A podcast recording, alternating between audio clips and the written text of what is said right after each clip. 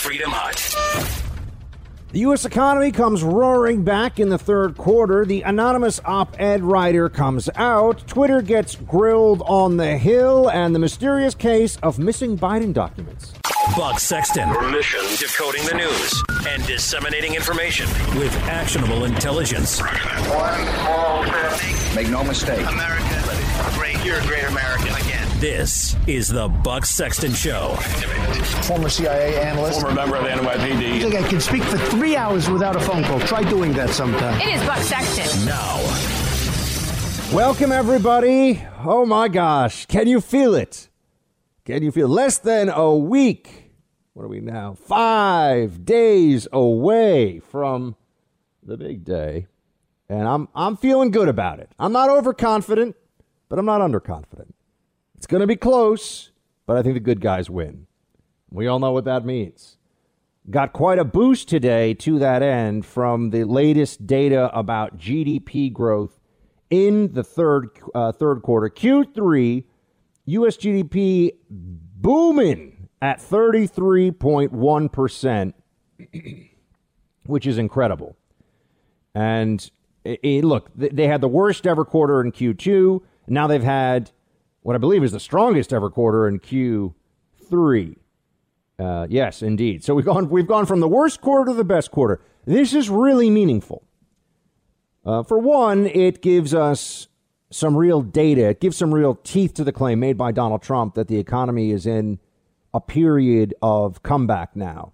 That we are turning the corner. That we are making the necessary adjustments and changes uh, for the economy to start growing again a lot in 2021 because the left is desperately trying to convince everybody. I mean, the Democrats are pretty much basing their entire electoral hopes, and not just for Biden, for all the Democrat races, on everyone being depressed, being told constantly, being hectored to, to wear a mask, always outside, inside, upstairs, downstairs, asleep, awake, whatever, and feel like the economy doesn't actually have a lot of room to room to run right now and it's only going to get better if you vote for the build back better guy. Yeah, that's the best they could come up with. Build back better. Uh, well, we don't need Joe Biden to build back. We don't need Joe Biden for anything, actually. All we have to do is understand that the president's economic policies for the first three years of his presidency were astonishingly successful, setting all kinds of records. And then it is a tragedy. A global pandemic hit. I think we overreacted as a society to the way we should have dealt with this global pandemic instead of uh, taking it place by place and looking at the data and adjusting as we went along. We went for this extended, severe lockdown, and now we're going into another series of lockdowns. But the point is, it wasn't a failure of Trump's approach to the economy that caused the downturn this year. We all know what it was it was COVID 19. It was a pandemic that has hit the rest of the Western world with a ferocity. It hit China badly. Some other countries haven't been hit quite the same way, usually because they have uh, either a population that is just generally less susceptible. That could be for a whole bunch of reasons. Also, they're more easily, like New Zealand, more easily able to cut themselves off from global travel and a lot of uh, mixing with the global population.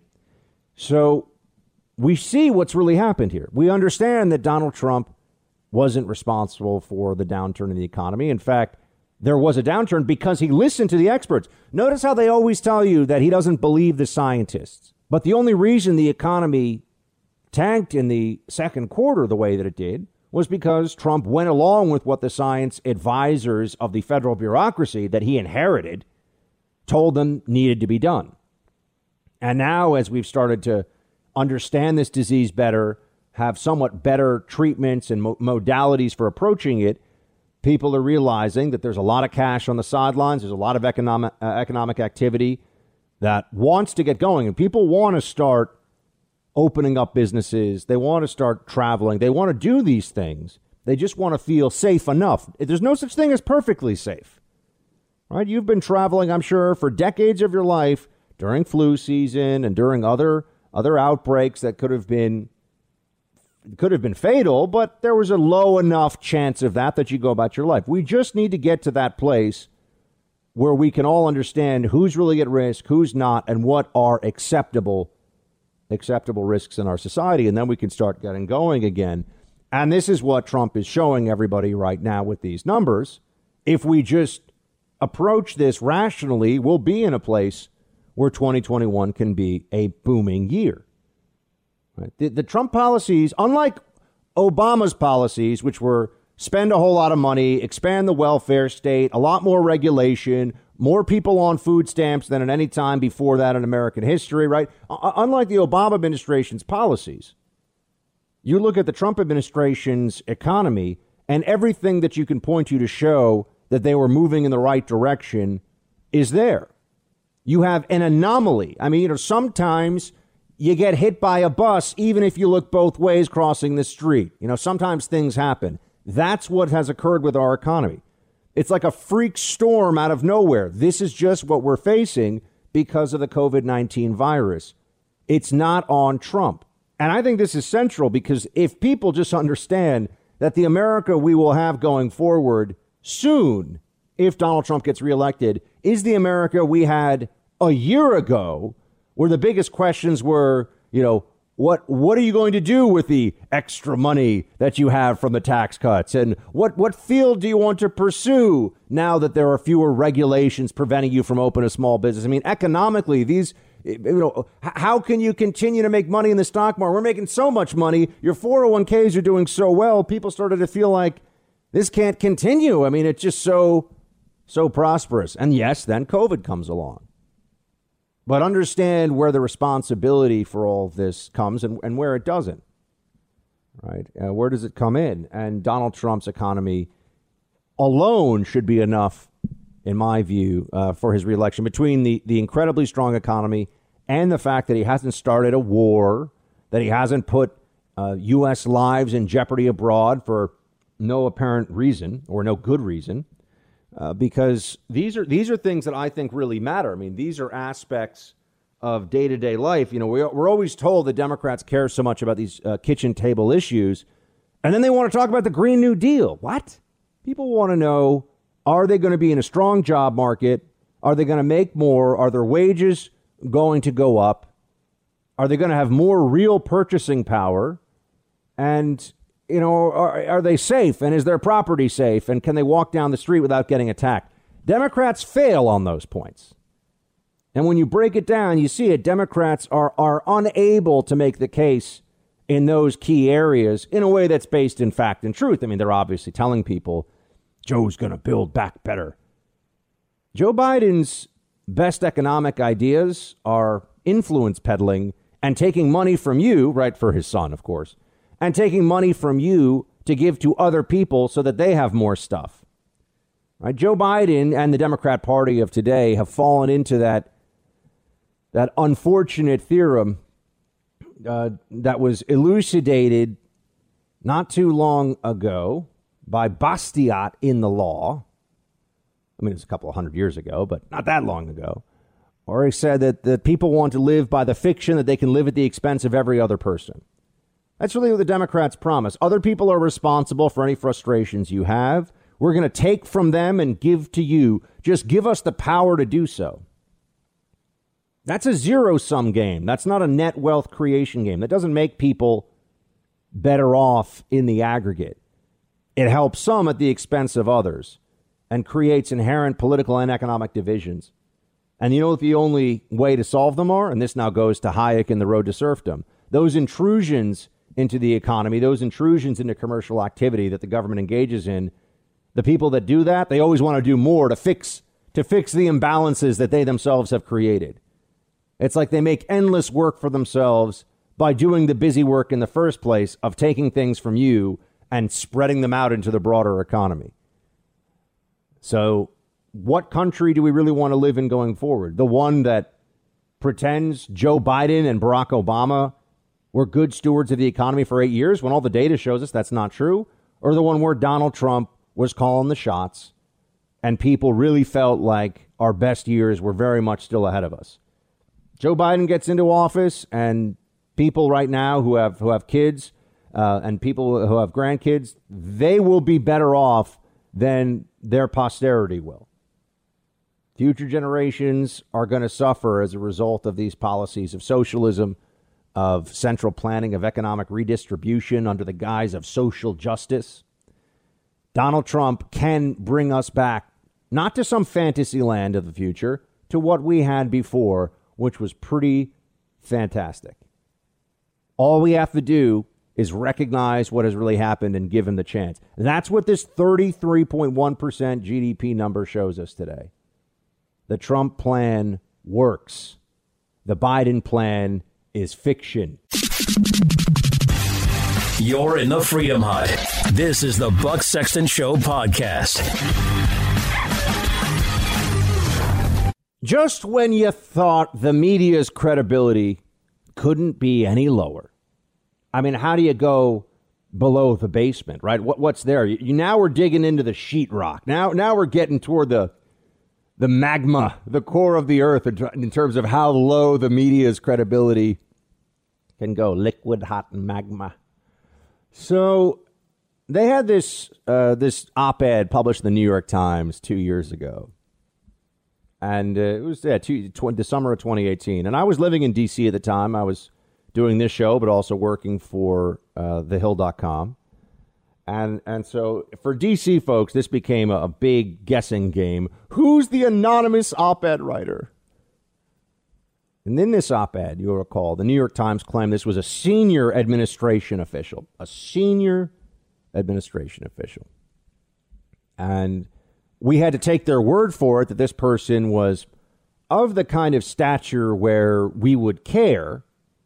We would care that they didn't like what the president was doing, that, that it would matter to anybody that this individual would stab the administration that he was working for in the back and then you know somehow we're we're going to believe this person, think that they're almost being heroic, uh, and, and that they matter.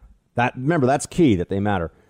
I was highly skeptical the whole time. I mean, people were saying crazy stuff. It's one of Trump's kids. I was like, no, it's not.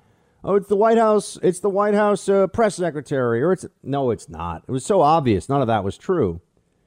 But they had to present something in a way that people would actually pay attention to it. So that's why they said a senior administration. You know, if they say that you know an intern at the Department of Commerce wrote something about Trump, no one cares.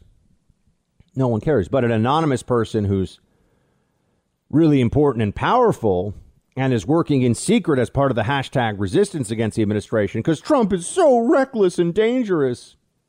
That got a lot of attention because of all the guessing around it.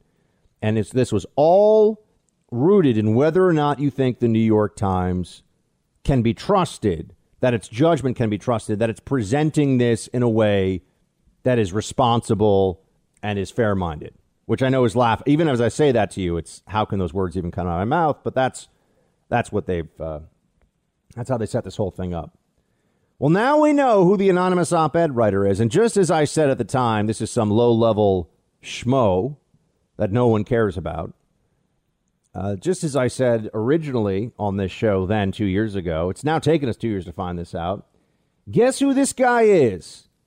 Some nobody at DHS who's good buddies with fake Tapper and is already a CNN contributor. Oh, what a shock.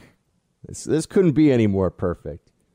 He's uh, the former DHS chief of staff Miles Taylor. But when he wrote the op ed, this is the best part. He wasn't even DHS chief of staff, which, let me be clear, would absolutely not qualify as a senior administration official. Nobody gives a crap who the DHS chief of staff is.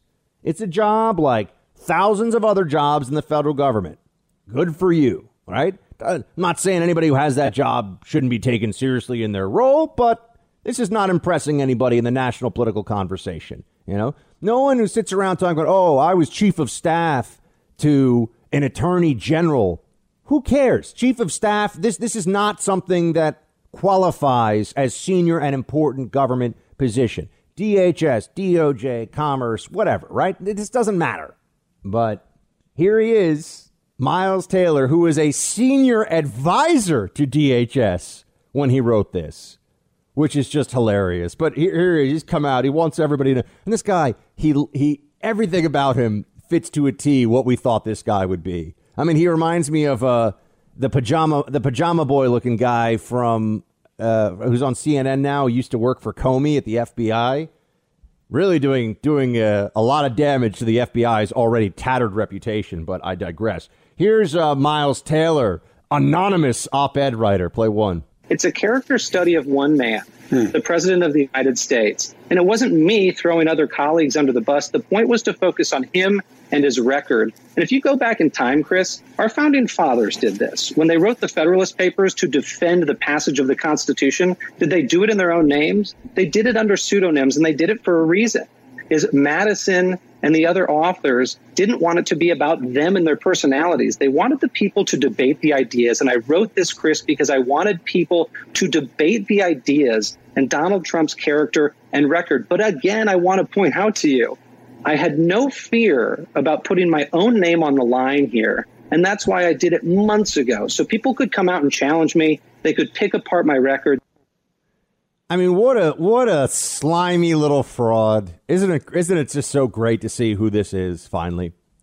Yeah, um, he's first of all he's comparing himself to the founding fathers. Yeah, it was about the ideas with them. Does he really think that this is going to fly? We weren't debating Donald Trump's character enough before he wrote this op ed? Like, we're all so dumb. We don't understand what happens here. If he writes this under his own name, nobody cares. But what he did was used, the reckless Trump derangement syndrome inspired complete lack of judgment from the New York Times. I mean, lack of judgment meaning in terms of fairness and ethics but they saw this as a ploy. They saw this as a way to both hurt Trump, create dissension in the ranks among senior Trump advisors, and put forward this myth, because that's what it was, that one of Trump's top people really thought he was a reckless danger and would leave the job, but he knew that if he did, the country would be in peril. This guy, Taylor, is only somebody we're talking about now because he pretended by being anonymous to be more important than he was. And now he's, oh no, it wasn't about me. Please, dude, you're already a CNN contributor. Give me a break. It's gross. This reminds me of a guy who was uh, at the NSC and uh, he he wrote that editorial about how he had been an intelligence professional and Donald Trump is terrible and he's a nonpartisan intelligence professional. And then it came out that this guy worked for Ben Rhodes and donated thousands of dollars to Democrat candidates in the last election cycle. It's like, okay, so you're a super partisan hack, but you're writing an editorial as a nonpartisan intelligence official. These people are just such little frauds, but they're so used to being in these places, in these media and academic and bureaucrat ecosystems where they get to do this whole, oh, I don't have any politics. I just happen to always have Democrat politics. Yeah, big shock, folks. Thanks for listening to the Buck Sexton Show podcast. Remember to subscribe on Apple Podcast, the iHeartRadio app, or wherever you get your podcasts. But I'm not just running against Joe Biden, I'm running against the left wing mob and the left wing media, the big tech giants, and I'm also running against the RINOs. You know what a RINO is? A RINO may be the lowest form of human life. He is indeed running against all of those things. He's running against them, and he's very, uh, very gifted when it comes to exposing who his enemies really are. That's that's one of Trump's great skills. He he shows you who his opponents are at their core because they he, he deranges them. I mean, he unbalances them. They just all of a sudden lose the ability to, to have the artifices and the obfuscations necessary to pretend they're just objective journos or to pretend I don't have any politics, man. I just hate Trump. But if, if there's one thing about a Donald Trump reelection that I will absolutely relish, and there's many of there's many things, but if there's one thing that I think is just incredible, it's what a giant extended single digit from a human hand with the other digits clasped down. It will be to the media in a way that I, I mean, I think I might have to go run through Times Square in my underwear doing cartwheels, which was is not a sight anybody necessarily wants to see these days. But I'm just saying, I'm going to be so excited because they they deserve it. They deserve it, especially when you add the the icing on the cake of their uh, journalistic malpractice atrocities is just the last 60 days or so with Hunter Biden stuff, the lies in the Atlantic. They went so hard on that. Oh yeah, Trump Trump hates the military and thinks they're losers. They really thought that was going to stick. Unbelievable. But he is running against the media and he's running against the RINOs. He's running against people who really want their power back. You can tell some of them have started to emerge a little bit in the public sphere again. I'm not talking about the, those weirdos at the Lincoln Project. I mean others who have been sidelined because they were wrong about Trump. And then instead of working with the administration, you know, any Republican could have been, all right, I'm going to try.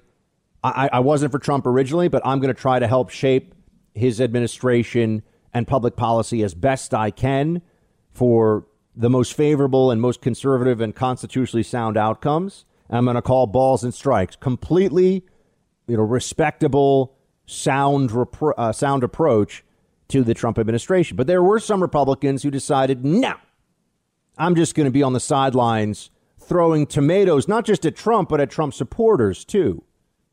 Right? That was the, the call they made. And look, let's be honest about it. It was the wrong call. Okay. And now they're seeing an opportunity if Trump loses to go back into being the opposition against Biden, which will be a very comfortable place for a lot of people in the media. I'll just say this right now. All of a sudden, everybody on the right will say, all right, well, at least we know, we know who the opposition is. So there will be that shift and change. But for the overall, the mainstream media, Trump's victory would be, I, it's just, it's necessary. It's a necessary corrective to their dishonesty and to the the terrible stuff that they've done to their their profession. I mean, people shouldn't think of journalists as as as an ethical profession. I mean, they should really think of journalists the way people think of slip and fall attorneys. You know, they should think of journalists the way they think of uh, people that are, you know, pushing drugs for big pharma out there. Uh, you know, the big big pharma push with the sales reps and everything for years and years, who were, you know, there was a lot of very expensive booze and strip clubs and stuff for a while there in the mid 2000s. I know doctors who have told me stories about this from the big pharma companies using very often attractive and female sales reps to get deals done. So, you know, when you think of journalists not as these guardians of the republic, but as a profession, it, they're like actors with less talent. That's all I'm trying to say, really. And and many of them are about as well read as actors, which is not really well read at all. All you have to do is turn on CNN for about five minutes and you'll see plenty of that. So I want Trump to win for many, many reasons. But one of the biggest ones is the repudiation of the press corps of the mainstream media. The first time around, remember, they were complicit in a sense. That's how they view it. They were complicit in his victory because they were covering his rallies live and they gave him so much attention, right? You remember that? This time around, they took an approach of not picking up his rallies, suppressing information, doing everything they possibly could to stack the deck against him. And the president is right when he says, This is the plan, play eight. Here's a guy gets caught and the media doesn't want to write about it. You know what they call it? Not freedom of the press, suppression of the press. We don't have freedom of the press. You know what? We don't have, you understand that? We don't have freedom of the press. We have suppression of the press. And there's never been a time when it's more obvious than right now. He's right. We've seen who the journos are. I've been saying this for a long time. One of the biggest uh, transformations in public perception for those who care about the news media and the way they cover national politics and issues in general.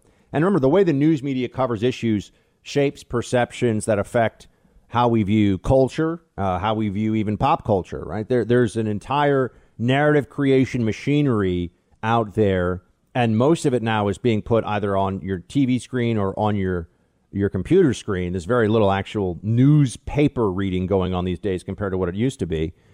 Uh, but the, the president understands that they have created this whole apparatus under the premise that they're presenting, they're giving you information just as you need it, just to make sure you're informed, when really they're trying to shape your opinion, shape your ideas all the time. And we've entered this period of suppression. But we also, because of social media, and this is a point I often bring up, they can't help it. They show us who they are. You know, you you show me a journalist's Twitter feed, I can look at it for 10 minutes. I'm sorry, 10 seconds, not 10 minutes. I can look at it for 10 seconds and I can tell you if this person is on the right or on the left. That's how easy this game is. And anybody else in the business, and honestly, anybody who's even a, a strong consumer of news, can do the same thing. We all see it. We all know. Who are they retweeting? What stories are they sharing? From what outlets? It's not hard to understand this. And this is a return to honesty. I actually think this is better if we crush this idea of an unbiased, neutral press corps and everyone has to just say, look, I, I'm, I'm a conservative and I report on the news. Because everyone has to have facts that back up their reporting, right? You, you need that. That's the basis for the story. But that's true of propaganda as well. That's true in foreign countries where there's state media. The regime can't lie about everything. They have to tell the truth about some things, or else it doesn't have any real impact in shaping that public perception. But we have journos that show us who they are. And then on top of that, we have on Capitol Hill, as you saw yesterday, tech titans who work hand in glove with the national media establishment to push certain ideas and to suppress others. Ted Cruz had some uh, fiery moments to this end. Here he is addressing the CEO of Twitter, who has got quite a beard, as a side note. But here he is. Play clip two. You forced a Politico reporter to take down his post about the New York Post as well. Is that correct? Within that 24 hour period, yes. But we, you know, as the policy has changed, Anyone can tweet so the show. Twitter takes the view you can censor the New York Post, you can censor Politico, presumably you can censor the New York Times or any other media outlet. Mr. Dorsey, who the hell elected you and put you in charge of what the media are allowed to report and what the American people are allowed to hear? And why do you persist in behaving as a Democratic super PAC silencing views to the contrary of your political beliefs? Well, we're we're not doing that, uh, and this is why I opened um, this hearing with calls for more transparency. We realize we need to earn trust more. We realize that more accountability is needed to show our intentions and to show the outcomes. Thank you, um, So I, I hear the concerns and acknowledge them, but we want to fix it with more transparency. Yeah, let's just go with transparency. That's going to do it. This is like the Biden court packing. I'm gonna I'm gonna form a committee, and that committee's gonna look at things, you know, like a committee, and they're gonna be committeeizing to talk about the things, and we're gonna get the great ideas and build back better. Nap time. I mean, that's basically what you get from Biden on that issue, and what you're getting from Jack Dorsey is just another dodge. We're we're trying to build build up uh, public trust they don't even, they don't know the first thing about building a public trust. You know what they should do? They should bring in somebody who is effectively treated like an independent ombudsman within Twitter from the right who, whenever they've got a question about something, or whenever, whenever they are about to pull a move, like we're going to ban this person, we're going to ban that person, there should be a representative from the right inside of Twitter, and then we should know who this person is who gets to say, hold on a second, what do you mean? Why are you doing that? Now, I know Twitter's not going to do this, but I'm just saying their transparency, it's going to be transparency for the next 10 years. Every time it's a conservative who gets screwed over here, every time it's somebody on the right who gets uh, deplatformed or a story that's damaging the Democrats that gets suppressed, and they say, oh, but, but, you know, it's our terms of service and the algorithms and the. But no, it's because the social media giants are overrun with lib activists and even the more senior and more intelligent people who built these platforms in the earlier days, who were the founders, you have to remember, you know, I think Mark Zuckerberg is probably pretty reasonable on a lot of this stuff individually, but these companies are terrified, even the CEOs are terrified of their woke 25 to 35 year olds who are completely insane who reject the First Amendment in principle, who do not believe in the Bill of Rights, and who really think that speech that they don't like is violence. And they're, they're completely impossible to reason with at all. They are embedded, they are dug in at these companies, and these are the most powerful, well funded, wealthy media corporations now on the planet Google, Facebook, Twitter. They are determining what your kids see and learn. They are determining the very verbiage that they read on everything from news stories to how to use a crock pot, everything. That's the kind of control that they wield. It's more than the mainstream media had in the 60s and 70s when the journos realized, hey, we don't have to actually win the argument or present better facts. We can just control all the newsrooms and the Democrats can start winning. And it worked. And it worked. That's where we are. We need to understand what battle we're really fighting. Transparency. Yeah. If we only have more access to their crappy decisions, then all of a sudden there'll be a free and fair information flow in this country.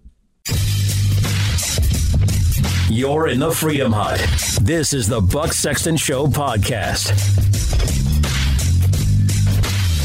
So let's take a look at what social media giant Twitter thinks transparency means.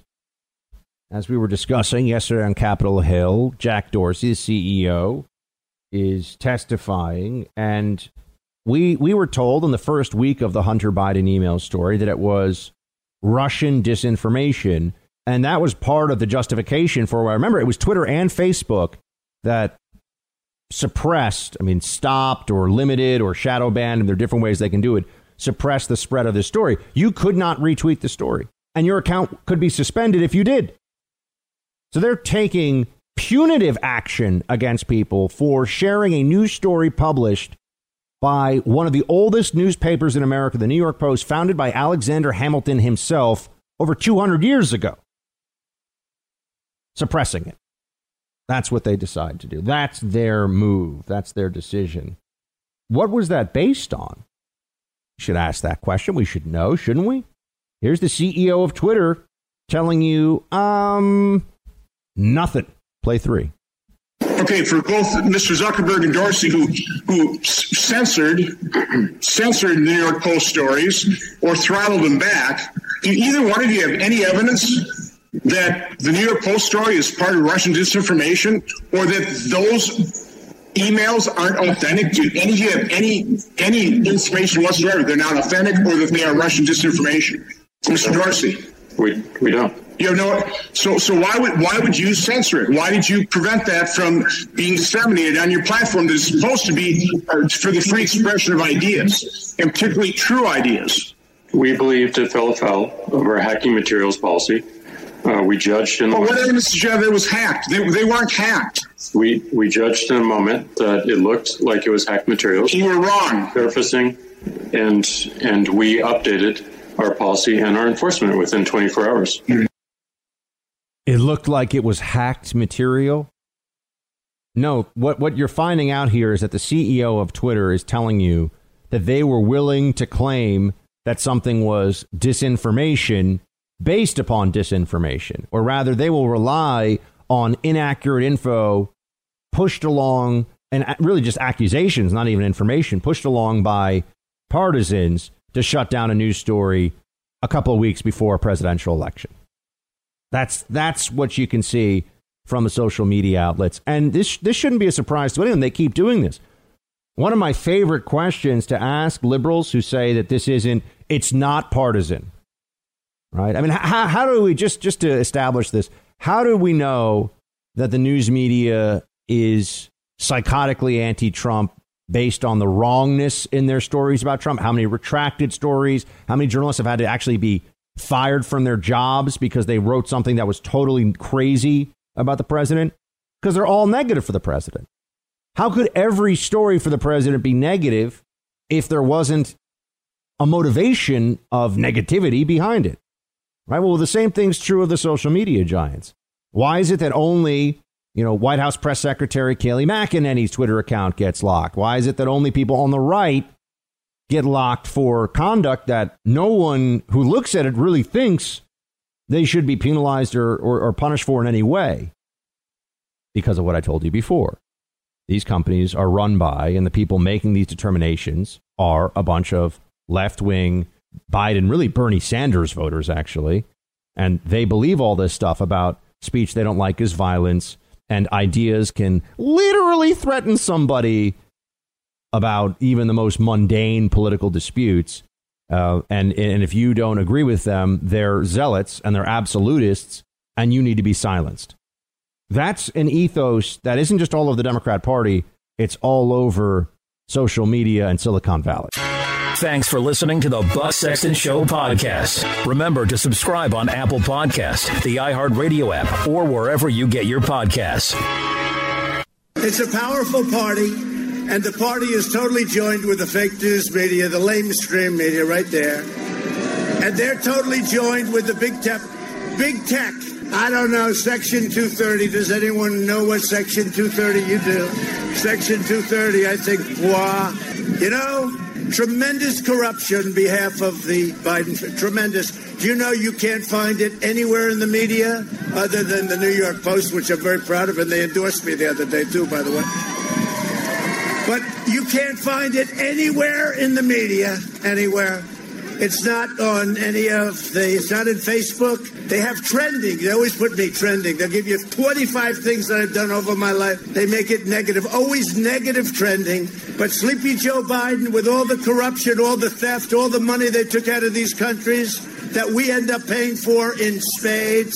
You can't find it on big tech, and you can't find it at the Washington Post, the New York Times, because they're crooked, they're dishonest, and we caught them. Right now, as I speak to you, I, I scan the the uh, CNN.com website.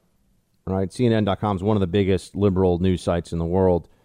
Uh, they've got stories like economy's final report card before election shows stunning growth. That's not the whole story. Oh, of course. Trump is taking credit for the biggest and best GDP in U.S. history. Here are the facts. This is a giant. Okay, the GDP is really good, but actually, it's not really Trump. That's what that's what they're doing here on the on the page. Um, and then there's some stuff on Hurricane Zeta. Uh, thoughts and prayers go out to everybody uh, down in Louisiana, Mississippi, that area. I know they've been hit pretty hard by this one. Then they've got push to slow testing tracks with d- dramatic decline in one key state. So that's right. Uh, the Trump, you, you scan the, the front page of CNN.com, and what it's telling you is Trump should get no credit for the massive GDP growth quarter we just we just had, and also they're trying to lie about COVID numbers right before the election by slowing down testing. That that's the main stuff on CNN. Is there anything about Hunter Biden, Hunter Biden's emails? In fact, I have yet to see I have yet to see a a single Hunter Biden story of, of any kind on CNN other than people who are doing media criticism of those outlets that are talking about Hunter Biden. Brian Stelter is like, eh, it's so bad what they're doing. They're, we're honest journalists. We have no partisan axe to grind. You go to NBC News. The economy is showing signs of recovery. Many black Americans are not. I don't even know. And they have that under the title Racial Reckoning. Um, record turnout in Texas' largest county could be key to flipping a solidly red state. This is NBC News, okay? This is one of the, the big, you know, kind of watered down socialist left wing Democrat news sites. And, uh, you know, this is the big corporate friendly, family friendly brand, you know, NBC News, Brian Williams. Not anymore. Now it's Lester Holt, but I just love that, that Brian Williams was their guy. And then they have in, in the center. I mean, I just want to point out what what when I talk to you about narrative and propaganda and what the other side does. We're five days from an election, and they're telling you Texas might get flipped blue. Uh, you know, the black community is is struggling in ways that show that you know Trump is not getting getting it done here with the economy. I mean, I have even, I'm just looking at the headlines. I'm telling you, I'm not even reading these articles necessarily because most people just look at the front page, read some headlines, and go about their business. Very few people, when you look at news stories, get past the first three paragraphs. That's the way it actually works.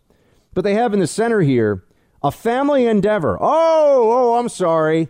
They do have, they must have, this must be a, it's about family corruption. This must be a, a Hunter Biden story, right? A family endeavor. Emails show how the mix of personal and official. Oh, no, wait. Emails show how the Pompeos mixed personal and official business. Isn't this isn't this incredible gaslight? This is a top story. This is the the banner. This is in the the first eye line that you will see when you click on NBCNews.com. A family endeavor emails show how Pompeo's mixed personal official business. That's right. They're not going to cover the Hunter Biden emails and the personal business of Joe Biden, but they will cover the Pompeo emails. You know what they've got? Uh, they've got Pompeo for so far. They think that one of his assistants may have like walked his dog at one point or something. You know, that's what that's what they really go for here. That's the kind of stuff that really upsets them. Or, or might have picked up his dry cleaning. One of Pompeo, one of the Secretary of State's assistants, may have done something that's technically a personal favor. And you know, oh my gosh. I mean, this is this is what we're up against, friends. So there's there's just a blackout, as we know, about the Hunter Biden emails and those stories, and that's not going to change. That's the media's perspective on all this. They they are all in for Biden. That's not going to change. But there was something that was very strange, as you know. Uh, Tucker Carlson show, and I've been saying Tucker show is the best show on Fox, and that's been the case all year.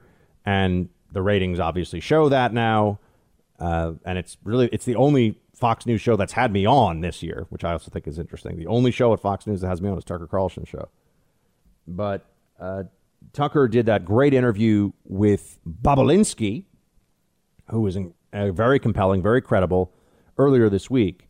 But then last night on his show, Tucker had to tell everybody about something else that happened. Play clip 20. So on Monday of this week, we received a, from a source a collection of confidential documents related to the Biden family. We believe those documents are authentic, they're real, and they're damning. At the time we received them, our, my executive producer, Justin Wells, and I were in Los Angeles preparing to interview Tony Bobulinski about the Biden's business dealings in China, Ukraine, and other countries. So we texted a producer in New York and we asked him to send those documents to us in LA, and he did that. So Monday afternoon of this week, he shipped those documents overnight to California with a large national carrier, a brand name company that we've used, you've used countless times with never a single problem. But the Biden documents never arrived in Los Angeles. Tuesday morning, we received word from the shipping company that our package had been opened and the contents were missing. The documents had disappeared. Now, to its credit, the company took this very seriously and immediately began a search. They traced the envelope from the moment our producers dropped it off in Manhattan on Monday all the way to 3:44 a.m. yesterday morning. That's when an employee at a sorting facility in another state noticed that our package was open and empty. Apparently, it had been opened, but they found nothing. Those documents have vanished. As of tonight, the company has no idea and no working theory, even. No idea what happened. I'm guessing this was UPS. Right? It could be FedEx. I, he didn't. They didn't want to say which company, but it's. Uh, prob- I'm sorry. No, I'm guessing it was FedEx, not UPS. Well, I guess it could be either. Who cares? Point is, they have pretty good you know, point to point uh, monitoring. And their their loss is less than what you get, especially for things if it's you know overnighted, if it's high priority. Their loss level is less even than the U.S. Postal Service, which is loses about one percent of the mail, as I understand it overall. And they have no idea what happened. Somebody went in, just happened to go in and get this. I look, I don't have an answer here. And I, I, you know, I don't like baseless conspiracy theories at all. And I have to also say that the impression I get is that these were the only, they were hard, hard copy docs, uh, documents, and they didn't scan them and create copies. That's bad information security practice. So, look, people make mistakes. I get it. Very busy election cycle. And who really thinks that the you know, the, the documents are going to disappear if you send them FedEx or UPS. I think very few people would have. But here we are. Here we are. What could have happened here? Why would somebody go into these documents or, or go into this package and take out these pieces of paper of all the stuff out there right now. I'm not a conspiracy theorist, but as you know, I'm also not a coincidence theorist. Does anybody have a plausible explanation for this? Does, does anybody want to try to venture a guess as to what the the company is baffled? It's not like Tucker and Fox are saying, "Hey, something weird happened," and FedEx is like, "Well, you know," or UPS, "Those are the breaks." What can they're like? Whoa, this is weird. This is weird. Uh, and if, if what Tucker was saying is not true, I'm sure they would put out a statement right away to say that's not fair. You know, we we, have an answer for this. It got stuck in the sorting machine and got ripped up. You know, whatever it is. But no, everyone's saying, yeah, something happened here. Uh, what's the answer? You know, what do we really think occurred in this instance? I, I, I don't I don't know, but it does seem pretty fishy, and it seems like quite a coincidence. How would they have known that these, you know, that this document, that, these, uh, this package had Hunter Biden related documents in it? I have no idea. Could it, could it just be a lightning strike situation? Maybe. Do you think it is random? Random chance? I wouldn't bet on it. You're in the Freedom Hut. This is the Buck Sexton Show podcast. The former vice president has been doing this for 47 years. He's been doing it badly. This is a group that he supports. He doesn't want to condemn them. I saw that. He doesn't want to condemn them. You have to condemn, you have to be strong. Citywide curfew in effect now following two nights of protests and looting in Philadelphia. This all happened because of what seems to be an entirely justified shooting uh, involving a man named Walter Wallace Jr., who had a knife in his hand. He was brandishing the knife. He did not drop it, and he was within 10 feet of two police officers, and they shot him. And I, I don't know what they think, meaning the BLM activists, the Democrat Party, what they think is supposed to happen here instead of this. And also, anybody that believes people showing up to a Walmart or a, a Target or a CVS or whatever with moving equipment so they can get like the really good expensive stuff and, and easily transport it to their home or to wherever they're going to try to sell it if they're not going to keep it themselves. If that has anything to do with justice, they're crazy. It's not justice, it's an excuse. It's people who are victimizing innocents right? Those those uh, store owners, those people that are running these businesses and the employees, even because I, I know that there's this whole left wing narrative of national chains. They can afford to lose the money. They can afford to lose the money. A lot of national chains are independently operated franchises. People don't realize this. It's true of a lot of fast food restaurants, for example. And there were there was a Chick Fil A that was just destroyed, ransacked, vandalized. What are you destroying a Chick Fil A for? Right? This is not about making a better country. This is not about justice. And Philadelphia may have another night of it. In fact, here in New York, I know in New York City, they were uh, preparing Bloomingdale's for possible riots. They're boarding boarding it up now. I mean, we we have to go through this, keep going through this, and they should just start hitting people who do this stuff with really serious gang looting, you know, and and uh, arson and violence charges when appropriate. People should really start spending some time in prison for this stuff. That's the only way it's going to stop.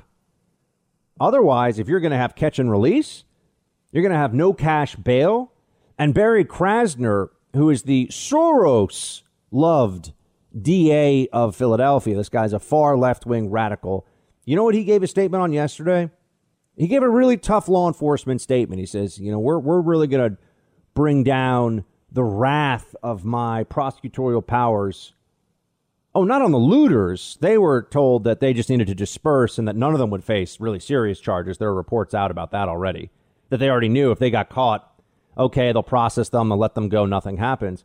No, the DA in Philadelphia, Krasner, is uh, calling out Donald Trump because Trump wants there to be poll watchers in Philadelphia. And Krasner saying, you know, if, if there's anything that we think is illegal going on, with the election, we're going to come after you.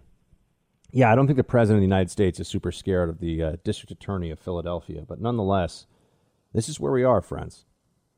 The Democrat Party has showed you what they're all about here for months. Joe Biden even realizes this is a bad look. It's a bad look in one of the absolute key states here. You know, you got to win Pennsylvania to win this election. I think all of the data is showing us this. Whoever wins Penn, I, I think it's clear to say you cannot win this election for either side without winning Pennsylvania. That's that's uh, what I what the data is telling me right now as I read it. I, I don't see a way. I don't see a pathway. Unless there's some crazy stuff that happens with Ohio and Florida, but I, that's that doesn't seem to be the case. So here is Biden telling everybody what he needs to say right now, but the Democrat Party and the media will not will not magnify, which is yeah, maybe you shouldn't do all this looting and rioting stuff. Play 17. What do you say to Philadelphia residents that are outraged by yet another unarmed black man being shot by police? What I say is that there is no excuse whatsoever for the looting and the violence. None whatsoever. I think to be able to protest is totally legitimate, it's totally reasonable, but I think that the looting is just as as the victim's father said, do not do this. It's not what my son, you're, you're not helping. You're hurting. You're not helping my son. Friends, here we are being told uh, by a journalist first. Did you hear that? What do you say about people that are outraged about another unarmed black man being shot by police in Philadelphia? He had a big knife. He wasn't unarmed. Uh, well, now we're just going to say people are unarmed when they're armed? Is this the new way we're going to do this? Start with that. And then uh, Biden, he, he, he, he wants to do this thing of, you know, the protests are legitimate. Why are the protests legitimate? They're legal. Protest is legal, sure. And unlike Democrats, I don't want to take away people's right to use the First Amendment. I don't want to suppress their speech. I think speech should be protected. I think gathering for speech should be protected. But if we're looking at the righteousness of the cause of the protest, what exactly is being protested here? Cops didn't do anything wrong, folks. Let's just all say, let's just all be clear about this. What did the cops do wrong? They're supposed to wait till they get stabbed? Is, is that now the new standard? W- what's the protest about? W- people protest because they're angry about something and they want to. Ha- they have a message and they want change. Is the me- what is the message here?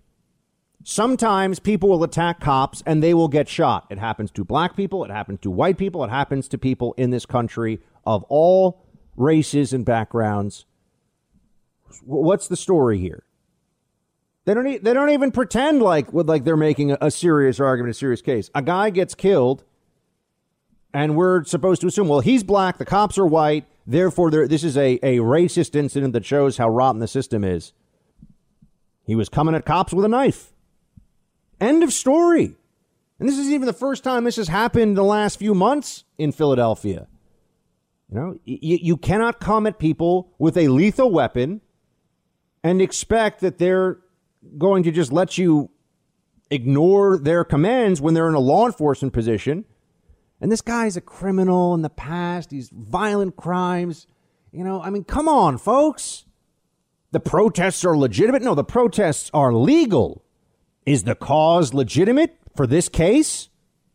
I don't think so. Thanks for listening to the Buck Sexton Show podcast. Remember to subscribe on Apple Podcast, the iHeartRadio app, or wherever you get your podcasts.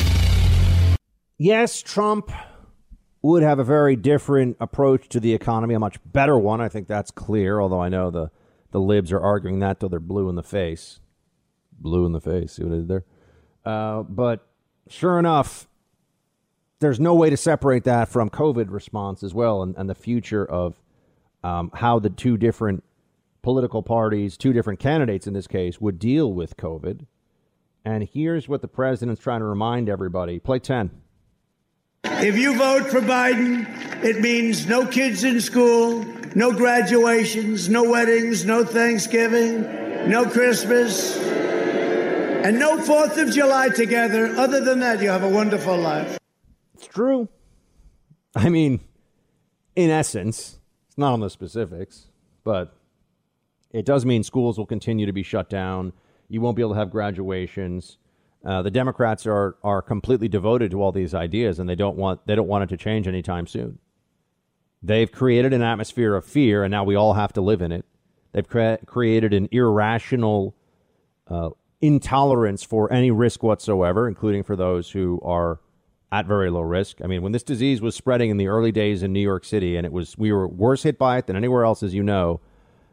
I was on the subway four times a day, and, and in the most crowded places. I was in bars and restaurants. I mean, I, I was basically walking around begging to get COVID. I didn't know it at the time, and if they would let me, I would go back to most of that activity tomorrow, knowing that I could get the disease and knowing that my immunity, once I beat it, assuming I beat it, which I'm willing to roll the dice on that, uh, knowing that it wouldn't last forever, but I think it would last long enough that we'd be in better shape by the next time around. I'd have to worry about it, if at all.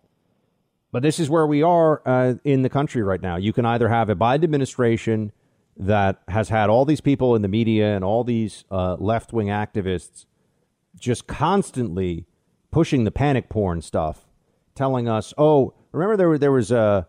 You know what was it? The Kawasaki disease for for kids. We were supposed to be so worried about that tied into COVID. You know this rare disorder that all there was nothing there. All disappeared.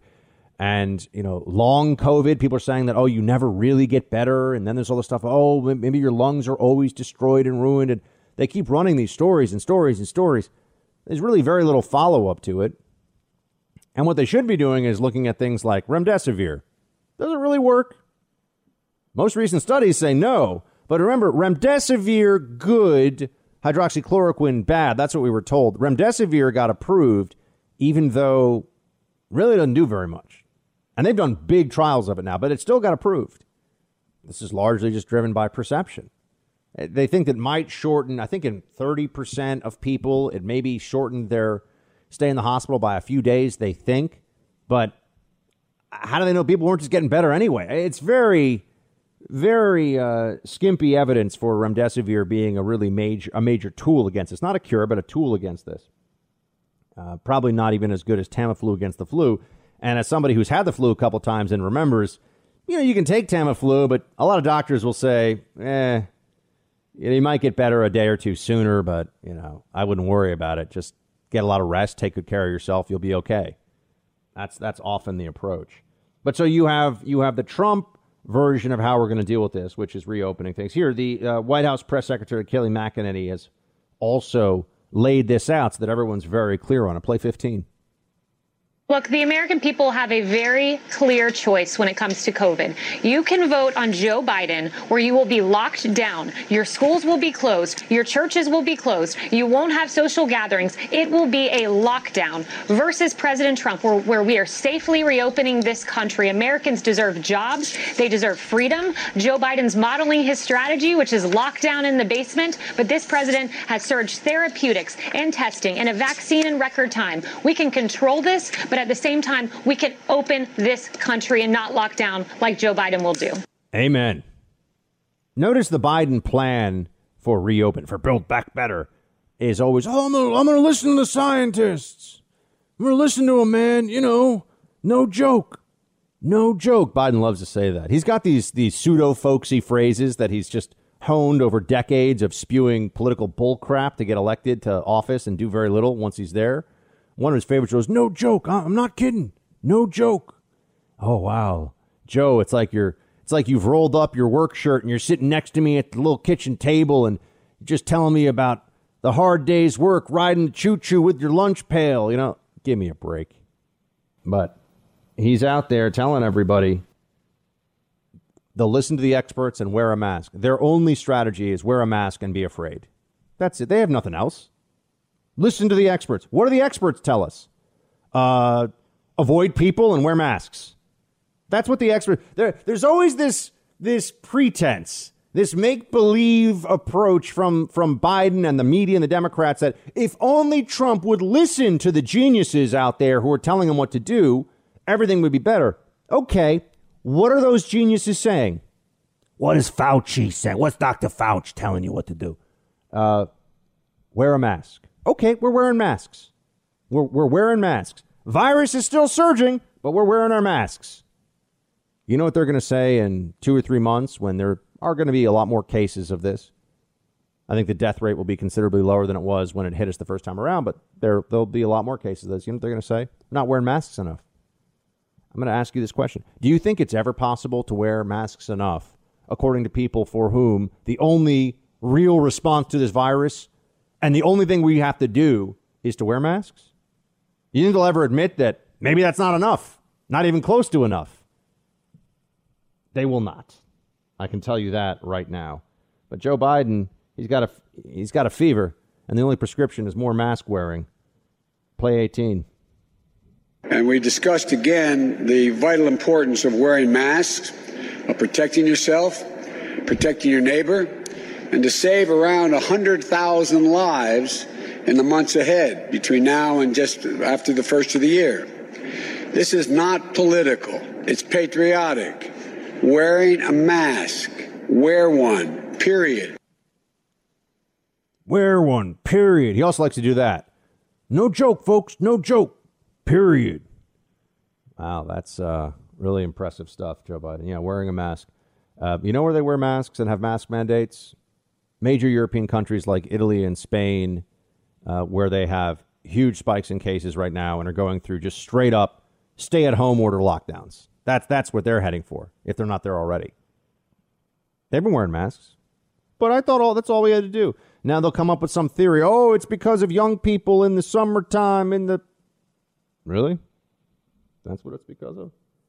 Long indoor exposure to an infected person is how this gets spread. We all know that. So, unless you're going to avoid being indoors with other human beings, you're probably going to be exposed to this at some point if you have not been already. That's where we are. This idea that if we all just wear masks, uh, we're going to be able to, to beat this thing, that was never the promise in the beginning. It was never, guys, just wear masks. This thing will go away in two weeks. Just wear masks. It'll, in 60 days, we'll be done. Maybe we could have done that. Maybe we would have, you know, been willing to give that a shot. But no, instead, it's always we're not doing it enough. We're not doing it enough. Here's uh, the worst. You know, I, I, put up a poll today on on Twitter, and much to my surprise, the poll was was about whether or not um, the poll was about whether or not uh, Trump should. Oh, sorry, who should Trump when he wins re-election? The first person he should fire is, and the options were Fauci and Christopher Wray, the FBI director. And so the top infectious disease specialist in the federal government or the top uh, federal investigator, FBI guy, Christopher Wray. About 80% of the tens of thousands of people who replied to that thought Wray should be the first person to be fired. And I, I got to tell you, I think it should be the Fauci. I think that Fauci is a much better choice for getting the boot. Here he is. Remember, listen to the experts. Listen to the experts. I, I can assure you, we're going to be listening to the experts, and it's not going to work and then they're going to blame us. And when I say us, they're going to blame Trump supporters. The worst results for COVID are in blue, very, very blue places in America. But the reason we still have COVID is because of Trump and Republicans somehow. Isn't that a fascinating cognitive dissonance that they have just embraced? Here's the Fauci. Just telling you, uh, look, it's really important you listen to him because he's out there letting you know it's going to get worse it's gonna things are gonna get terrible. We're, we're never gonna be done with this thing.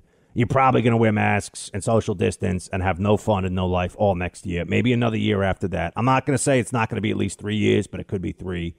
It could be ten, honestly. But you got to do everything I say. But at least for three years, maybe two, you're gonna have to not not see grandma or your mom and dad or or or have any time with loved ones in an enclosed space. You know, just be outside with them from 50 feet away, no hugs but this is good because you you know the ch- if you get this, there's like a one in ten thousand chance you could die. So you can't you can't take that risk. No one's allowed to take that risk. That's pretty much Fauci for you. Here he is, thirteen. This is going to get worse because we're going more into a colder season as we get through the fall and into the winter. With the holiday season going, we've got to do something different. We can't just let this happen. We're going to have many more hospitalizations, and that will inevitably lead to more deaths. So this is an untenable situation. Untenable situation in the winter. Okay. Does everybody remember what happened in March? Lockdown, stay at home orders, businesses closed, everyone terrified, staying in their homes. Did this go away in 60 days? No, it actually shot up like a uh, a I was going to say stock market crash. That's the wrong direction, but jumped up like a tidal wave. There we go. And now we pretend like if we just do what we did that time, what exactly? Oh, even if it doesn't seem like it's working, it would have been worse. That's the other standard. that They have created an unfalsifiable approach to COVID 19. Do what we say. When it doesn't really work, we'll say you either didn't do it well enough or it would have been much worse. Hmm. Gee. M- maybe also what they're telling us just doesn't work, but that's, you're not allowed to say that. You're not allowed. When I say doesn't work, maybe it, it, delays the spread by some percentile or some factor, but delaying the spread doesn't actually. If you're looking at it on a public health, uh, you know, from a from a thirty thousand foot view, then what are you putting yourself through all this for? You know, the UK, I think the latest data is that they think they've had a seventy percent increase in suicides, and a lot of people tragically commit suicide in America every year. UK thinks they've had a seventy percent increase. That's the latest data that I saw. But don't worry. Oh, and all the cancers that they're finding in even in Canada now where they haven't had as bad a time with COVID as we have, but inoperable cancers that could have been identified earlier, but people weren't going. But so, but don't worry about any of those costs. Be scared. Listen to Fauci. Do what he says, or else. We're going to get the or else anyway. That's that's what I'm telling you. There's there's no there's no future in which Fauci says, "Great job, everybody. You listen to me. We didn't have terrible things with the virus." No, it's going to get bad. It's not going to be as bad as it was and he's going to say, keep doing the annoying, stupid things you don't want to do, keep masking up in between bites of food. And if you don't, and, and, and it's because you haven't done that that we've had the cases that we've had. When in reality, the public health authorities in this country are just Im- impotent when it comes to doing anything about this. They can't do anything, they don't really have an answer. Freezing society in place was considered too crazy and too destructive for a much worse disease when they were modeling this out in the past than what we currently have. But that's really effectively the only answer they can give you. The more open we are, the more people come into contact with each other, just like a common cold, the more this is going to spread. That is just what's going to happen. They can try to say that mitigation, mitigation, mitigation. It's not going to stop it. It hasn't stopped it before. But Fauci wants a national mask mandate, and I want to start screaming F bombs on the radio when he says this stuff Play 14. You're using the word mandating masks. Yes, if that works, let's do it. I don't think it's going to happen nationally. Why? If it doesn't happen nationally, the reason is because it might it, it may not come from the White House to do it. The, the, the reason we won't have a national mask mandate is because of the bad Trump guy, but I'm not political. Here's something for you to think about. Fauci has complained about being used in Trump ads Fauci has not complained about the fact that he is called out by name by Biden, including on Biden's website, as the guy he'll listen to, clearly politicizing his advice on this. But the Democrat is fine. It's Trump that he's got a problem with, but he's not he's not political, not political. Sure he isn't. You're in the Freedom Hut. This is the Buck Sexton Show podcast. If nothing else, we got to have Trump win next week just to hear Pelosi whine about it afterwards. It's going to be so amazing. She's talking so much smack right now. She's talking crazy. The, the, the president's not gonna. He's he's not enough of a not enough of a man. Play five, Mark. But the easiest thing for him to do is to stand up like a man and accept the results of an election of the American people. For him uh, to make these kinds of statements shows his lack of patriotism, his undermining of our elections, while he allows foreign countries like his friend Putin to undermine the integrity of our election. He himself is doing it as well. But let's forget about him.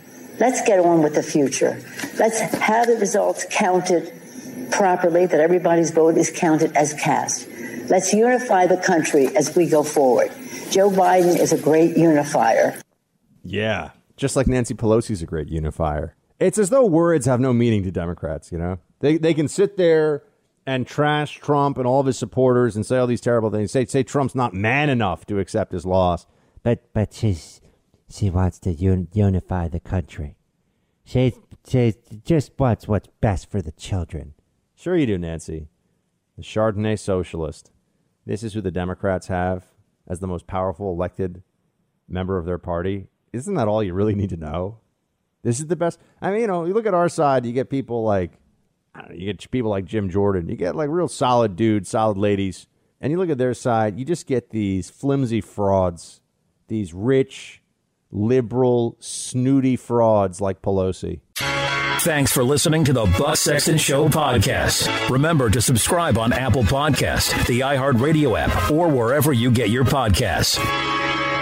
All right, let's hear from somebody who has his finger on the pulse of the campaign of uh, these different uh, races, state by state. This is a man who knows what's up, friends. Ned Ryun, founder of American Majority, friend of the show. He is in the mix. Ned, great to have you back. Yeah, no, good to be back with you, Buck. Uh, very interesting times that we live in, and five days away from the biggest election, I think, in U.S. history. How are we looking, Ned? I mean, really, really give us the the real deal on this one. I mean, I know you know you and I can both sit here and say you know MAGA, Trump, but which is great, but where how's this actually going to shake out? Well, I mean, first of all, I, I was just actually looking at early in-person voting numbers in Florida and really kind of fascinating dynamic that's taking place in Miami Dade right now, uh, Buck. This is a county that Hillary won by 30 points in 2016, then obviously lost the state. So this is this, this is a county that Republicans shouldn't win anything in at any time, anywhere, and they just extended their lead in early in-person voting by 7,000 votes.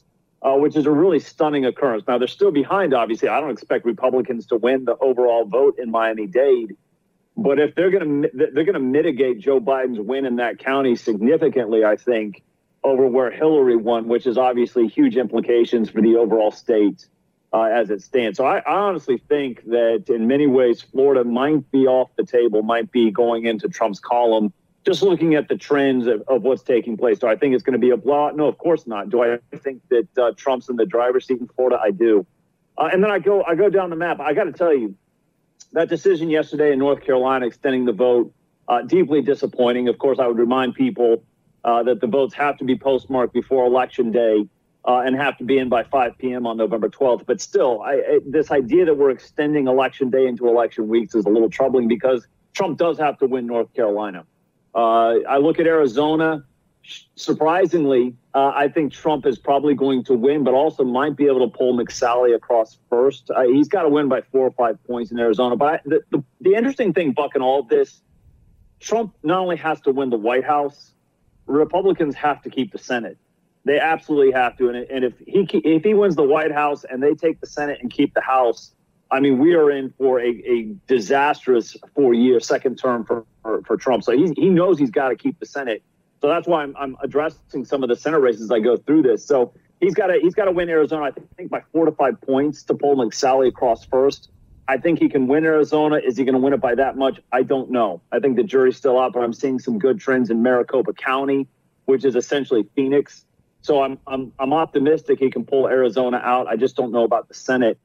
I tell you, tell, tell me about some of the big. Democrat- tell me, tell me about some of the big Senate races other than McSally that we need to be focused in on as well, because you make a very important point. Because I think the Senate, if they have a simple majority, they're going to get rid. The Democrats will get rid of the filibuster if they keep the House, and now they have, they oh, effectively oh, are just going to be lobbing legislative bombs at the White House all day. That's not going to be for a happy, at least a happy two years for Trump's second term, maybe a really crappy four. Yeah, yeah, no. I mean, I think they'll move to impeachment again. I think they will go down yep. the impeachment path if they have the House and the Senate. Uh, it would be an absolute disaster. I mean, you got to look at North Carolina, Thom Tillis. Obviously, with some of the sexting scandal, I like Tillis's chance of, of holding on in North Carolina. You move up to Michigan. John James is running an extremely strong race uh, coming down the home stretch. It's making Democrats extremely nervous. They're having to spend a lot more time there, spend a lot more money. You know, I saw Trafalgar poll put John James in a narrow lead. Uh, they've also put uh, Donald Trump in a narrow lead in Michigan. So you got to look at Michigan. The one that's making me a little nervous in the Senate race is honestly Joni Ernst in Iowa. She is in for a, a fight of her life. Uh, it is neck and neck. We've got to have Joni win that. You know, I think Susan Collins is pretty much gone in Maine, but you know she's not she's not out of it. Uh, and I, am not a fan of Susan Collins, but we could use her vote for majority and, and and you know keeping the majority and keeping keeping the Senate in the right hands. Um, you know, some of the other stuff I'm looking at too, though, but going back to battleground states, I've come to the conclusion, Buck, we've got to win Florida. Ohio's off the map. I think it's in Trump's favor. We've got to win North Carolina. We've got to win Arizona.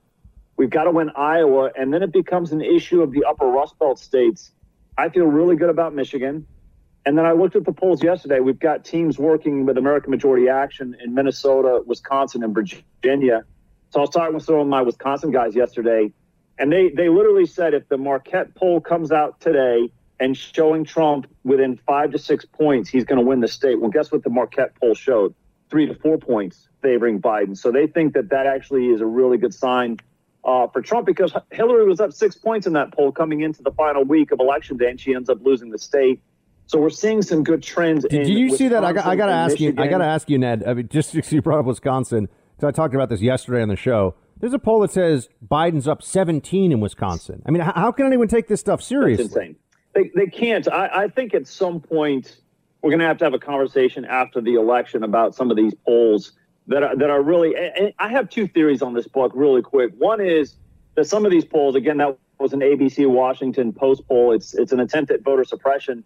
But I think even more troubling I have a theory that if that if Trump is able to win, and I do think he'll be able to win uh, on Tuesday night, we might have to wait a couple days to have it confirmed. They're going to use some of these bogus polls as justification for the rioting and for the looting and for literally a color revolution calling for regime change. So the polls are very dangerous in two regards: the voter suppression and also justification for the chaos and sowing dissension post election. And we have to have a conversation about the polling moving forward. And I tell people all, all the time I look at Trafalgar, I look at Rasmussen, uh, I'm looking at Susquehanna, and I'm looking at IBD TIPP, which are some of the more accurate polls from 2016, and now I think are probably more accurate in 2020 than the rest.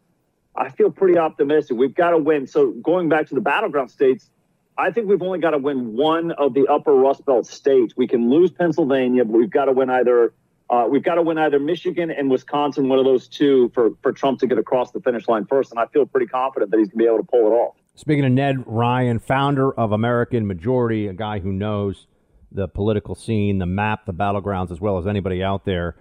Uh, Pennsylvania, Ned, I'm I'm uh, staking my prognostication ability on Pennsylvania being tight. I think it goes for Trump, but I also feel yeah. like people will look back at it. I've been saying it's the Keystone State, and it's the keystone to the election. Uh, what what are you seeing there? I I won't disagree with you, Buck. I will say this to encourage the listeners. I, I we don't have to win Pennsylvania for, for Trump to actually get over 270 electoral votes. That all to say, I sure as heck would like to see Pennsylvania in Trump's column. The things that give me pause, though, on on him being able to win Pennsylvania. First of all, the Supreme Court in Pennsylvania utter disaster in destroying the integrity of the vote obviously extending it multiple days that the Supreme Court has now agreed with uh, past election day to count the absentee ballots. But now their unanimous decision that signatures don't actually have to match on the ballot. I, I, just the integrity of the vote, I think, is in many ways shattered in Pennsylvania. And then I remind people, too, uh, in Philadelphia, those precincts, and I'm going to be curious to know how the Philadelphia Rise are going to throw this off at all, if any you know, the Philadelphia precincts, I would not be surprised, Buck, if we see some of those precincts coming out on election day at 100 to 110% voter turnout, which is, of course, absurd and ridiculous. So I tell people this because of some of these state Supreme Court decisions being held upheld by the Supreme Court, because of the ridiculousness that takes place in some of these Philadelphia precincts, I think it's going to be hard for Trump to win Pennsylvania, but if he does, great. I think obviously it will just be uh, you know a little extra whipped cream on top of the pie. But so just just so I'm clear, if he doesn't win Pennsylvania, he does have to win, win, Michigan, Wisconsin, right? He's got to pull some of those states.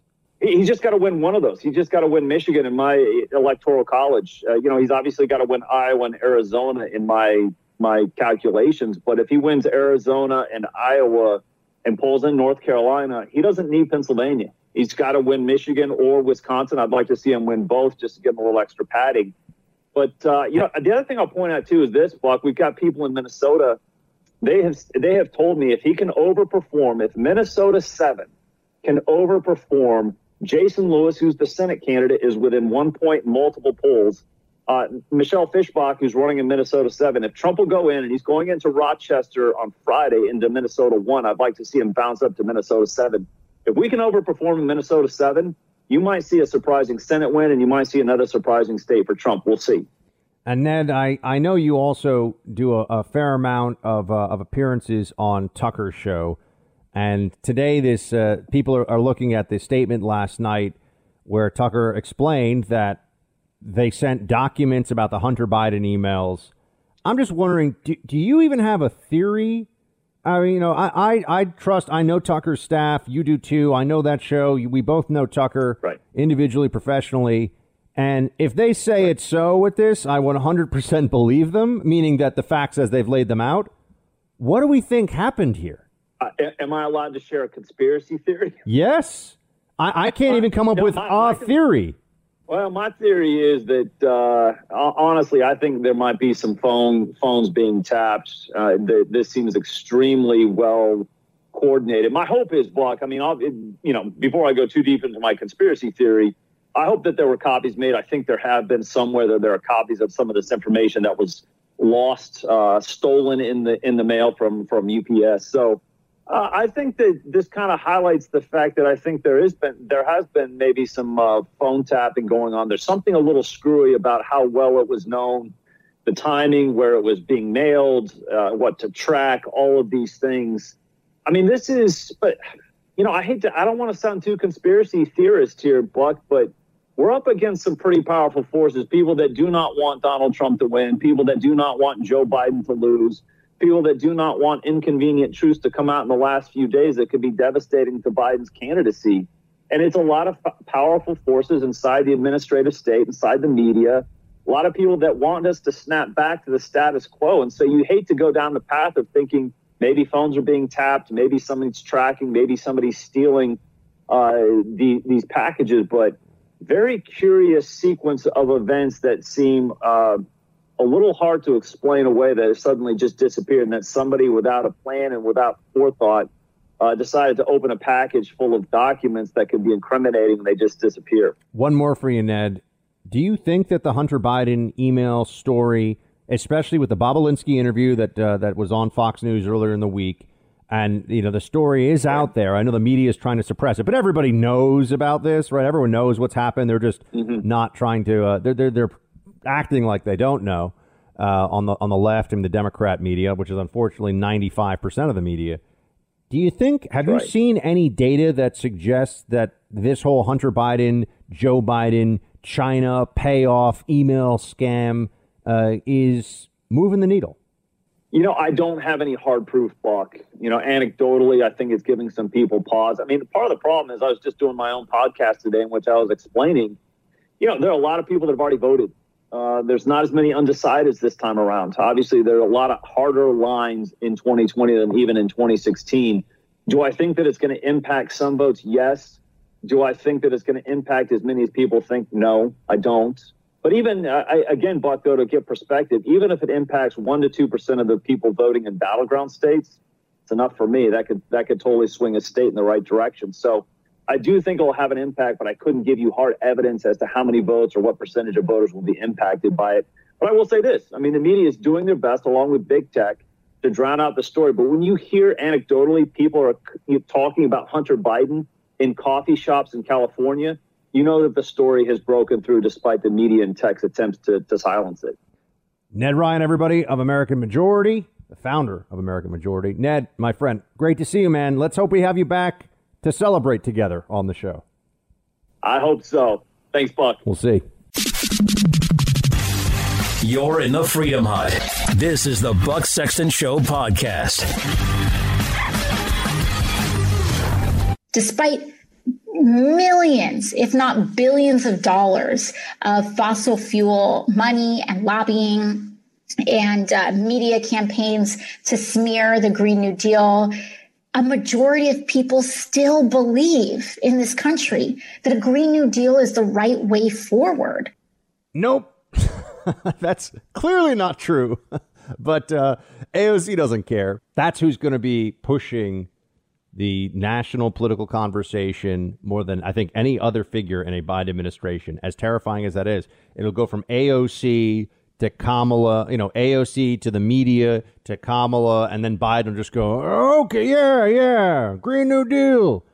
No joke. No joke. The Green New Deal's the thing the Amer- American people want. Period. That's that's what you're going to be hearing. Get ready for that. Even though it's it's flatly insane. I mean, the people that are really talking about this, we're going to transition from fossil fuels. Why? What? Are you? Are you? I mean, give me a break.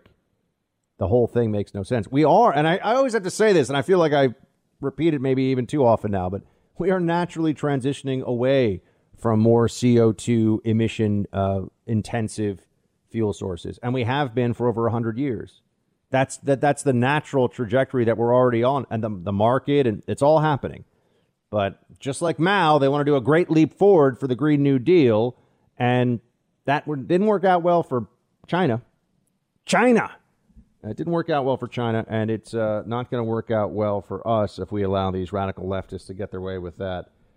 They also don't want to allow us to uh, to peaceably enjoy this new judiciary that we're going to have thanks to Trump, even if Joe Biden wins, which I know I don't want to say it. It, it makes me sad too, but it's possible. Guys, I've been telling you all along, this election is going to be very tight.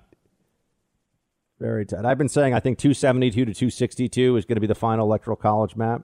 Trump wins 272 to 262. So Bruce and Mark, we can we can notch that one as uh, my my official electoral college prediction, and we'll, we can revisit it next week. Uh, that's a very tight election, obviously, and I certainly hope that I'm, I'm correct in this one. I would even, I'd even say uh, so, and we can add to that my other prediction that they're not, we're not going to even know on election night. I think we're going to be, I think we're going to be uh, looking at this a couple of days after the election before we can finally declare because I think it's going to come out of Pennsylvania. That's what I think is going to happen. We'll see. Wouldn't it be great if I was wrong? Isn't that fun though? Wouldn't it be great if I was wrong and Pennsylvania is a you know a three or four point solid win for Trump instead of what it. Uh, you know, Ned Ryun's very confident, much more confident than I am, I should say, about Wisconsin and Michigan. I, I, I don't I don't see it, but he's looking at he's looking at a lot of polls. I just look at a few of them every day, so maybe. Um, oh, but uh, back to judges. We're not allowed to enjoy the judges, according to uh, Senator Coons here. Play twenty two. But we got to look at our federal courts as a whole, Rachel, because we've seen hundreds of conservative judges put on circuit courts and district courts all over this country in the last four years. In many cases, too young, too unqualified, and too far right to be allowed to sit peaceably without our re examining the process, the results, and the consequences. There we go. They want to remove some of these Trump judges. They're going to agitate for that. They're going to try to impeach them. You wait. It's going to happen. If, if you think the Democrats have been crazy while Trump has been president and they have had limited political power, just wait until what they're willing to do when they think they have a mandate of a narrow, you know, 1% overall vote victory for Joe Biden if that happens. Which is why we can't let it happen, folks. Get out there, do everything you can do. Everyone's got a role in this fight. Get out there, get friends, get family, post on your Facebook, do what you got to do. Make sure people get out there and vote for Trump. Thanks for listening to the Buck Sexton Show podcast. Remember to subscribe on Apple Podcast, the iHeartRadio app, or wherever you get your podcasts. Liberty, truth, and great hair.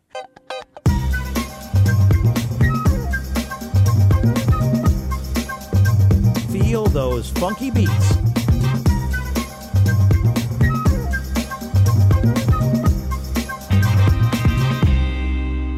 It's time for roll call. Roll call, everybody. Facebook.com slash Buck Sexton, Teambuck at iHeartMedia.com if you want to email us, or you can send us a message on the gram, Instagram, Buck Sexton. I got to start upping my TikTok game too, because now we're now apparently conservatives are allowed to be on TikTok. Yay! Uh, so, a couple of updates. One, Dracula podcast going up tonight. Going up tonight, friends, as as promised. It'll be done before before uh, midnight Eastern time. That I can promise you. So, and hopefully many hours before that, but certainly it'll be up tonight. The Dracula podcast, the real Dracula, it's straight up history, incredible stuff. Dracula was a figure on the front lines of Christian, Muslim, Ottoman Christendom warfare of the 15th century. This guy was raised in the Ottoman court, became a a friend essentially of the guy who then became the Sultan, the most powerful man in the world at the time. Learned all of the Turkish ways. Remember, Turkey was the most powerful. It was called the Ottoman Empire, but you know, the what is in modern day Turkey was the most powerful uh, military and political and economic entity in the world at the time. Certainly in the Western world, and maybe you could talk about China, but you know, the Ottoman Empire, no one could match the size of the military they could put in the field and they were trying to conquer Europe. They were going to make their way up the Danube River. Uh, first was going to be uh, uh, was going to be Belgrade, the fortress of Belgrade. They tried to take that. Then next would be Budapest in modern Hungary, and then beyond that, Vienna. And as we know, they made it to the gates of Vienna twice, trying to. If they had been able to take Vienna, the idea would be then to continue to use the Danube as a, as a highway of resources and reinforcement, and then push further and further. They would have made it all the way to the they would have made it all the way to the coast of, of France. And uh, after that, who knows? That was the plan. That's what the Sultan wanted to do. And one guy standing in the way in the middle of the 15th century, right after the fall of Constantinople, too, which was a huge blow to the Christian forces, was uh, Vlad uh, Tepes, Vlad III, better known as Dracula. And the, the, the stories, the way this guy was able to stay in power, get into power three different times actually as the the prince essentially, but the, the leader of Wallachia, uh, which was the province that he actually spent the most time in. Transylvania is often associated with him. And the battles that he fought, and he was involved in turning back a hundred thousand person. He was the leader who turned back a hundred thousand person invasion force of the Turks, uh, which people thought was just going to be impossible, right? How could you stop this? I mean, this would be like a, you know some small country stopping the Nazi blitzkrieg with a force one tenth the size of the German force, one fifth the size of the German force. So it's an incredible story, and then yes, also there's all the Strigoi, Romanian folklore, vampire history. I, will get into I get into that, and uh, and then the the atrocities that this guy committed. I mean, that's the other part of it too. He he did love to impale people. I mean, he impaled thousands and thousands of people. A an incredibly painful, gruesome, torturous form of execution, and he did it. They estimate twenty to hundred thousand victims of Dracula. Yeah, this guy he had them set up in the courtyard of his palace, and he would leave the bodies impaled, so people would come to see him, and there would be impaled bodies it's and and the the tortures that he inflicted even beyond impalement on people. I mean, it's really some of the stuff I had to cut out from the research just because I can't even describe the kinds of mutilations and terrible stuff that he did. Look, it's a Halloween horror podcast in part two, right? But I, I cut it out, so it, it's you can have kids listen. It's not there's nothing in it that's uh, you know there's no no sexual stuff and nothing uh, that's I think too graphic for kids to know about. As long as you're okay with them hearing about what impalement is, which they call this guy Vlad the Impaler for a reason. So eh, I, I, some of you I know are listening to this all across the country on our 180 radio stations.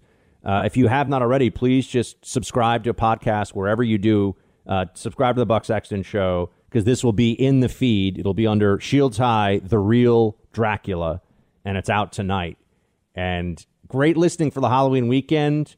You know, if you're somebody that's going to be doing a little bit of uh, celebra- you know, preparation at home for some pumpkins and candy and stuff with the kids, listen to the Real Dracula podcast, man, because it's some good stuff. I think you'll I think you'll want to listen. Sorry, I couldn't help it. So let's get to roll call. Oh, but we got a producer Mark roll call. I want to get to first. Mark, you you are actually agreeing with me that De Blasio now, and you know you you you t- keep an even hand on politics and focus on on other things mostly, but you agree De Blasio is the worst. Why is he the worst? I can't imagine that any human being doesn't agree that De Blasio is worst. He has this way of uniting everybody, and we need a uniter. He unites Democrats and Republicans in hating him. And his latest thing that he's doing, and he's trying to. So the Mets are up for sale. Uh, they're about to be bought by Steve Cohen, who's a hedge fund billionaire. And the. Um, I can't think of a word that's safe for radio. You know the seven dirty words George Carlin sketch? Mm-hmm. All seven of those words is what I'd like to call Bill de Blasio right now, but I can't. So use your imagination. Uh, he's trying to block the sale. Basically, there's something in the lease from Citi Field, which is on New York City property. So the mayor technically has to approve. It's a bunch of legal crap. And uh, it seems like the New York Post is reporting that he told his legal team, find a way to block this. I don't want a billionaire to own the team, which is absolutely the most ridiculous thing I've ever heard in my life. Uh, the Post article also says that it's unlikely uh, that this will end up happening, that even if he tries to block it, um, the Cohen's lawyers will end up, you know, fighting him in court. But the problem here is for Mets fans is that's a month, two months, three months that Steve Cohen's not buying the team, not spending money on players and doing all that stuff. So uh, Bill de Blasio is just a despicable human being and the worst politician yeah, ever. It's, it's, look, it's a, it's a social justice thing for him. Just doesn't like billionaires. Even though I know from it's true on global sports. You know, you have some of the biggest uh, soccer teams, football, but soccer teams in the world have been bought by billionaires, Russian and and even uh, you know Middle Eastern money, Russian money coming in, and it's made these franchises effectively super teams because guess what? They'll write whatever checks they have to, not just to buy the best players in the world, but also to make the stadium absolute, absolutely state of the art, to make the it, just everything about it is upgraded because there's the money to do it. So I assume it would be like that with uh, with the Mets. It'd be a great thing for New York City, but Steve Cohen would be the most rich owner in baseball by double. He would double the uh, the second most rich owner. Yeah, and and I, you and I, I know enough about professional sports to know you got a guy who's got b- literally billions to spare and could still be a billionaire. Yes. Um, you're going to have a good team. you're, you're going to pay for great players, great management, great training, great everything, and uh, then you will have a great team. And team. the man So- grew up a Mets fan, and this is what Mets fans have been dreaming of forever: a Mets fan buying the team that has an unlimited checkbook that can finally yeah, make I, them I'm great. actually thinking about how much I would love it if that happened to the New York Knicks. You know, I mean, they do have a very rich owner, but he sucks. but he's the worst. He's the and he doesn't even really care about basketball. So it's you know it's gross. All right, all right. So there, anyway, producer Mark let, laying it down on De Blasio, which I can I can never get enough De Blasio bashing because he deserves it.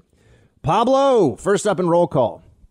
Hey Buck, with the Bobulinski accusations with evidence out there, what happens if Joe Biden can't pass his security clearance?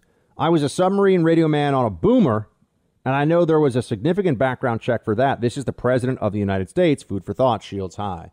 Well, Pablo, very good question for which I have a very clear answer. If you are elected to office and that office comes with access to classified information, guess what?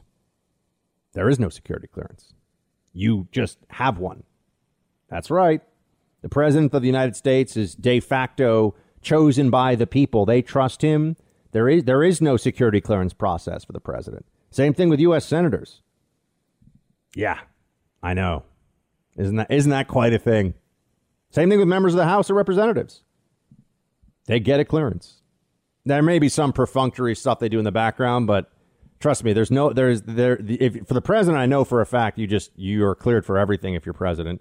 There's no limit, which is the way it should be. Can you imagine? Like, yeah, we're not going to. Well, actually, the uh, Obama administration was taking that approach with James Comey. You remember, and DNI Clapper and all these other idiots. They didn't want to tell Trump certain stuff about Russia, even though he's the incoming president. How's that going to work? But there, there you had the deep state in action. But yeah, Pablo, no, it won't matter. Uh, Biden will have access to everything, and that also means he'll be able to cover up things and go on offense. The people that are telling these Hunter Biden tales right now, and they're true stories, I don't mean tales as in their myths or anything, but those who are pushing this story, uh, it's not above Joe Biden to have the IRS or the DOJ go after some of these people. Joe Biden's not a, Joe Biden's not not above that. No, sir. I think it's actually very possible that he will want a little revenge for the fam. Yeah. Get ready for that. You're in the Freedom Hut. This is the Buck Sexton Show podcast.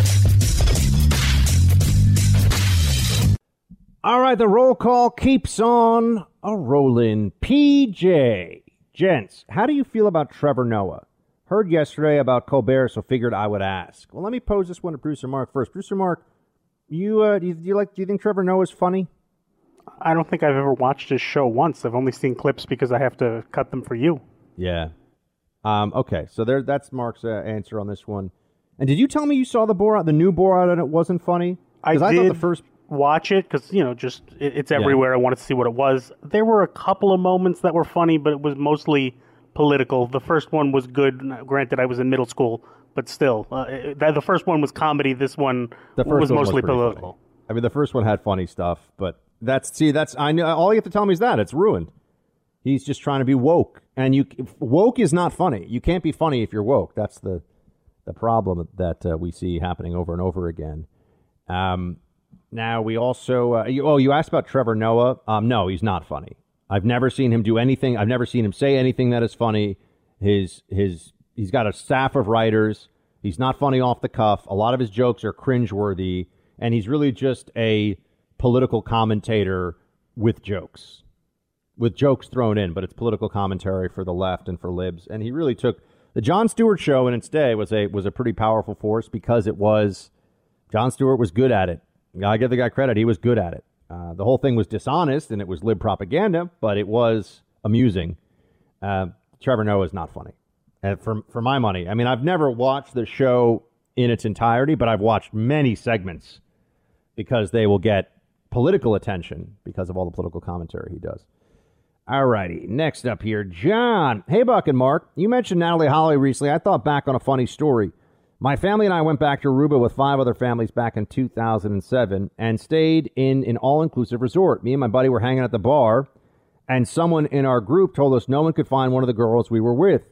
So there was a huge search party for three hours looking for her. Mind you, we had quite a bit of adult beverages in us, so me and my buddy gave up and got some food. Everyone got extremely upset at us because we didn't care. Turns out she was just drunk swimming by herself in the ocean at midnight. Uh, so we became pariahs for the next days. Thought it was interesting how you said Aruba is one of the safest places to vacation. That's what we thought at the time. Thanks and Shields High. Yeah, John, the Natalee Natalee Holloway case became like this global phenomenon.